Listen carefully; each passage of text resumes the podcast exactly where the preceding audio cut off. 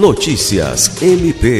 O Ministério Público do Estado do Acre participou nesta quinta-feira, 14, da Conferência Nacional de Promoção da Igualdade Racial, etapa estadual, voltada para o enfrentamento ao racismo e as outras formas correlatas de discriminação étnico-racial e de intolerância religiosa.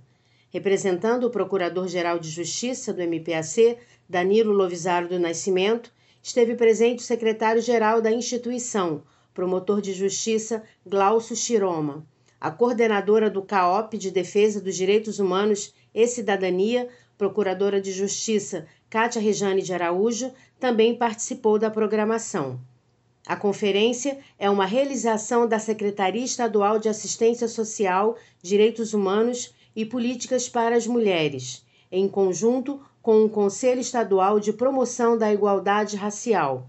O evento chama atenção para o enfrentamento a todo tipo de violência praticada por meio das invasões de territórios e a importância de ações e políticas públicas para informar, conscientizar e prevenir sobre os crimes de racismo, injúria e discriminação étnico-racial e étnico-cultural.